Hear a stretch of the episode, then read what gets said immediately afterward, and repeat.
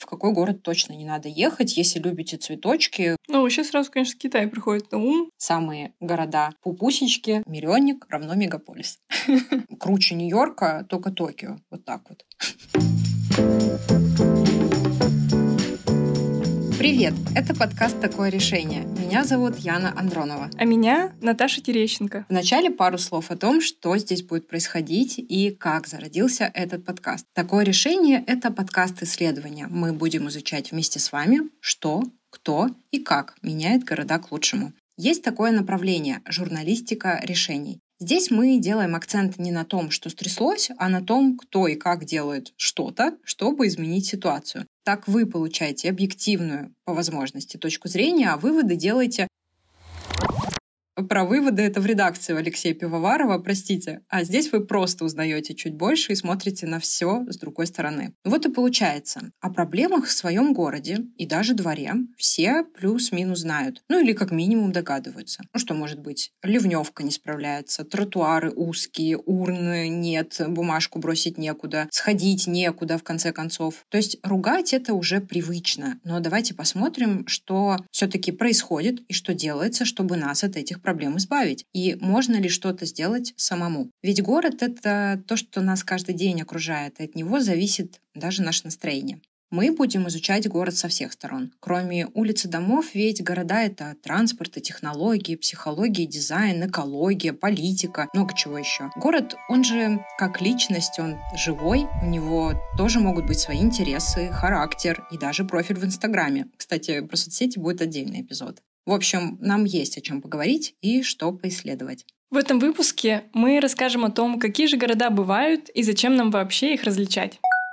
Итак, какие города бывают? Большие, маленькие, столицы, мегаполисы. Да, это все так. Но сегодня мы все эти категории посмотрим чуть подробнее и разберем классы городов и типы. Зачем делить города на классы? Тут много причин. Во-первых, чтобы понимать, как город строить и организовывать. Во-вторых, чтобы понимать как раз-таки, какие проблемы у него могут возникнуть и как их решать. И в-третьих, как городу взаимодействовать на политическом уровне, ну и как зарабатывать деньги. Разве города что-то решают? На самом деле мир еще не определился. Город — это вообще важный участник на международной арене или это решает только государство? При этом ответ часто бывает на уровне слов. В СМИ до сих пор говорят по заявлению Москвы или в Вашингтоне там приняли новые санкции. То есть функции страны переносятся на город. Есть даже целое направление, называется оно дипломатия городов. Сейчас ее относят пока к такому уровню, как культурная дипломатия, ну или там спортивная. То есть это не очень решающий, не очень важный, но при этом существующий уровень. Например? Например, культурная дипломатия — это когда Россия и Катар проводят совместную выставку. Или когда выставки, наоборот, отменяются, как это было, когда у нас обострились отношения с Украиной. Олимпиада — дипломатия спортивная. Наши спортсмены выступают под российским флагом или как атлеты из России. Да? Котлеты. Или из-за санкций они выступают под э, нейтральным флагом. На уровне городов тоже такие объединения есть. Например, есть такое объединение, называется C40. C40 — это от слова ну, «сити». И в него входят города-лидеры в климате. Они объединились и что-то там на своем местном уровне делают, ну, решают. Это и есть дипломатия городов.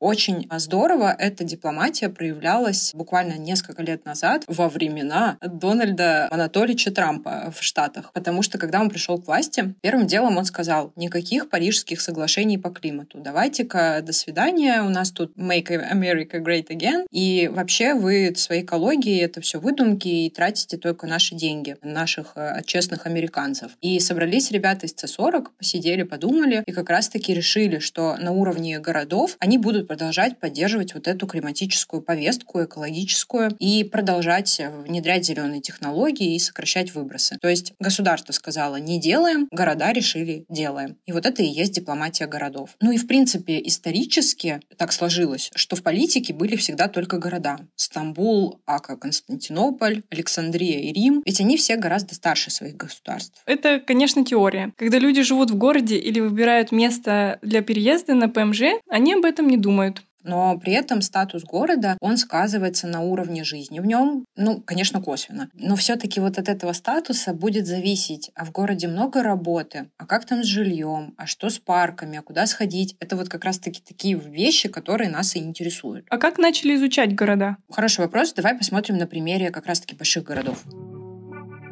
То, что мы опишем понятием «большой» или «очень большой город», на самом деле вариантов, как их называть, просто куча. Во-первых, для описания крупных городов используются такие термины, как глобальный город (global city) и мировой город (world city). Ну, если проводить параллель с какой-нибудь world music, то сразу становится понятно, что это явление такое всеобъемлющее. Впервые о таких городах заговорили и, соответственно, изучать их начали в середине прошлого века годах так в 50-х. Мировым городом тогда называли те, которые были важны исторически. Ну вот мы уже говорили Рим, еще это был Париж, Лондон, Вена, Мадрид, а потом все начало развиваться до такой степени, да, этот интерес к городам, что сейчас мы живем в эпоху крупных городов. И это подтверждается цифрами, а не только на уровне ощущений. То есть сейчас на планете 600 городов-миллионников. Миллионники, кстати, это мегаполисы. Если мы говорим мегаполис, равно город-миллионник. Миллионник равно мегаполис. Но здесь надо быть осторожным. Не каждый мегаполис, даже если в наших глазах он просто огромнейший, это глобальный город, потому что есть еще крупнее вещи. Например, есть мегалополисы. Если бы мы объясняли это на покемонах, то мегаполис был бы Пикачу, а мегалополис — это был бы Райчу, его эволюция. То есть крупнейшие агломерации в мире, которые объединяют города и ближайшие еще к ним урбанизированные территории. То есть можно представить Москву и Новую Москву, или Лондон и Ливерпуль, или, например, крупнейшая в мире агломерация Такайда в Японии объединяет супер крупнейший мега турбо-сити город Токио. И если представить это, посмотреть на карте, сразу понимаешь, что вот этот город — это уже даже не город, это что-то такое расползающееся, захватывающее маленькую Японию.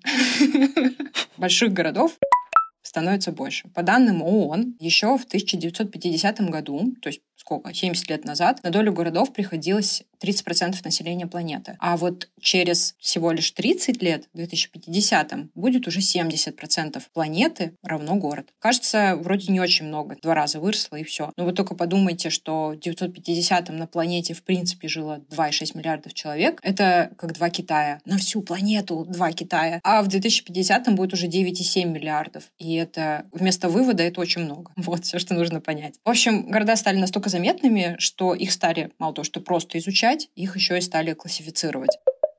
Расскажи про классы. Классов есть несколько. Расскажу, наверное, про самую такую интересную классификацию. Извините за повтор. Есть города альфа, нет, не самцы, просто альфа-города, но ассоциация с альфа-самцом, она вот самая правильное. Это такие уверенные в себе глобальные города с кучей денег, ну и куча проблем, конечно же. Альфу надо объяснять на примерах. Например, это Нью-Йорк, Лондон и, опять же, Токио. То есть это крупные, понятные всем огромные города. Города менее влиятельные, такие на вторых ролях, они уже будут бета, еще менее влиятельные гамма, то есть от ведущих признанных городов мы идем к формирующимся. А как поняли, что этот город альфа, а этот не дотянул и до бета? Для этого каждый город оценивают по параметрам. Когда я сказала, что классификаций бывает несколько, есть разные исследователи, и они в каждой своей классификации смотрят на разные параметры. В одной, например, сколько в городе населения, есть ли там транснациональные корпорации, много ли там бизнеса. А в другой, помимо вот этих, еще смотрят, есть ли там штаб-квартира какой-нибудь международной организации. Одна из самых таких признанных классификаций, придумали ее ребята из исследовательской группы глобализации мировых городов, сокращенная GAWC, они путать с туалетом, не да. Господи, шутки за 300. Они свой рейтинг разделили на мелкое дробление, альфа плюс плюс, альфа плюс, альфа-альфа, альфа-минус и так далее. Очень все это напоминает рейтинг надежности по кредитам от какой-нибудь Standards Poor, когда шаг влево, шаг вправо, и ты уже попадаешь в другую категорию. Чтобы не быть голословной, Москва в их классификации есть, что радует, потому что Москва у нас один такой глобальный город признанный, и относится она там к альфе-кальфе. А вот Нью-Йорк относится к альфе плюс плюс, то есть круче Нью-Йорка только Токио. Вот так вот.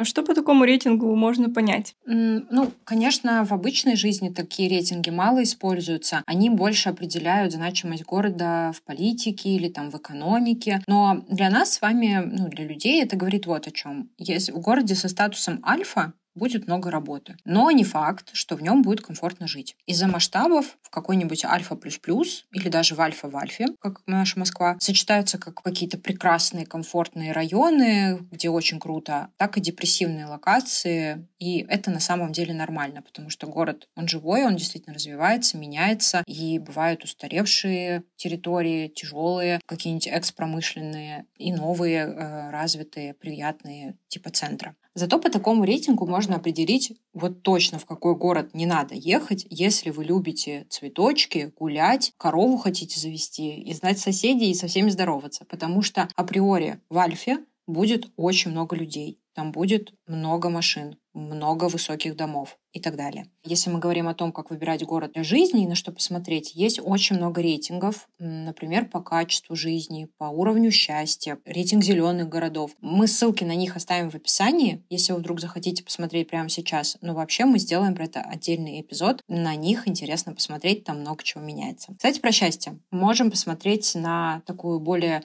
лиричную классификацию, которая делит города на альтруистов, гедонистов, аскетов и эгоистов. Такую классификацию придумали в компанию PwC. Они занимаются консалтингом, консалтингом бизнеса, правительства и всего остального. В общем, они взяли города и оценили в них доступность инфраструктуры для жителей и еще уровень влияния на экологию городом. Под инфраструктурой они собрали вообще, в принципе, все сферы. Транспорт, международное сообщение, жилье, социальную сферу, здоровье, места для работы, магазины, сервисы, рекреация рекреации, бары, парки, все, все, все, все объединили все, что город окружает, помогает ему жить, все в инфраструктуре. И параллельно оценили, сколько город тратит на поддержание этой инфраструктуры и как он заботится об окружающей среде. Города — аскеты. Тут очень все понятно из названия. Здесь будет низкий уровень городской инфраструктуры, и при этом вложения в улучшение тоже минимальные. У тебя есть идеи, кто может быть таким городом? Может быть, что-нибудь в Китае? Почти. Вот прям почти. Это Гонконг. Второй город город-гедонист. Ну, сразу все понятно из названия. Гедонизм, вкусная еда, вино, там, ни в чем себе не отказывай. Город очень активный, очень хорошо использует ресурсы и там высокий уровень инфраструктуры. Например, таким городом будет Сеул. Города-эгоисты, они тоже очень такой характерный образ. В них нет хорошо развитой инфраструктуры, но при этом потребляется большое количество ресурсов. Кто вот, например, может быть таким городом? Ну, сейчас сразу, конечно, Китай приходит на ум. Так и есть. На самом деле это Шанхай. Очень сразу понятно, да, как звучит такой город, как он выглядит, как он даже пахнет, я не знаю. Еще таким городом, городом-эгоистом будет Сан-Паулу. Вот у меня тоже очень яркая картинка перед глазами каких-нибудь, если честно, трущоб. От негативной картиночки перейдем все-таки к более приятной. Самые города пупусечки, самые города хорошие — это города-альтруисты. В них уровень инфраструктуры высокий, много потребляют но и много делают для того, чтобы быстрее восстанавливаться или отслеживают, как сокращать потребление. К таким городам относятся Париж, Лондон и, что радует, э, Москва. Для примера, Альтруизм Москвы в области инфраструктуры – это все благоустройство, которое мы знаем, кто-то любит, кто-то нет. Запуск э, многофункциональных центров в разных районах города, чтобы быстро получать услуги. Это новый транспорт. И вот транспорт – это особенно, кстати, заметно. Его замечают не только жители Москвы, но и те, кто сюда приезжают там, по делам, погулять или еще что-то. Когда по Москве ездит, это электробус с огромными буквами на борту, который придумали в студии Артемия Лебедева. Привет, 一米 Если ты нас слышишь. Да, если ты нас слышишь. В общем, это действительно очень классный дизайн, очень заметный. И, или, например, у москвичей большой выбор. МЦД, метро, другие виды транспорта. Поэтому довольно сильно все остальные города завидуют Москве, но это, это действительно проявление альтруизма. Но при этом бывают исключения. Есть города, которые относятся ко всем понятиям сразу. Эгоисты, альтруисты, гедонисты и аскеты. И это, например, Нью-Йорк, потому что город настолько большой и настолько разнообразный, что в нем действительно сочетаются все параметры. В общем, в обычной жизни можно так применить. Хочешь много всего, Смотри в сторону гедонистов. Хочешь сочетание цены и качества в сторону альтруиста. А между небольшими городами есть какая-то разница? Есть, на самом деле есть. И одна из таких самых известных классификаций, она наше изобретение, кстати, в смысле наше российское, прям как шампанское отныне тоже российское изобретение, ну или даже советское. А, хотя термин используется на самом деле и в мире, используется, это не новая история, это довольно давно, там, наверное, середины даже, мне кажется, даже в конце 19 века такие понятия были, а, ну или самое раннее начало 20-го. В общем, есть такое интересное понятие и даже явление, как моногород. Не каждый город может стать моно, и уж точно не каждый хочет. На самом деле просто моногород, он образован вокруг какого-либо предприятия. Ну вот думаю, легко догадаться, какой город в России Моно. Норильск? Точно, Норильск. Почему Норильск? Ну, бедолага Норильск возник вокруг э, Норникеля. Есть еще такие примеры. Не бедолага, конечно, Норильск прекрасный город, но возник он вокруг, там главное градообразующее предприятие — это Норникель. Есть Мирный, и там э, главное предприятие Алроса. Алроса — прекрасное название, расшифровывается как Алмазы России Саха. Саха — это Якутия. Тольятти все знают автомобильное производство. АвтоВАЗ, например. В общем, в России много таких городов. И в 2000 2019 было целых 320 на страну. На самом деле, я и сама родом из подобного моногорода Ангарска. Его построили под нужды нефтехимического комбината. Именно поэтому он не раз входил в рейтинг топ-10 городов России по объему выбросов в атмосферу и загрязненности воздуха. Еще такие города есть в Казахстане, есть в принципе на территории бывшего СССР. То есть это явление действительно наше такое советское. С моногородами на самом деле все сложно. Часто у них много проблем. И экологических в первую очередь.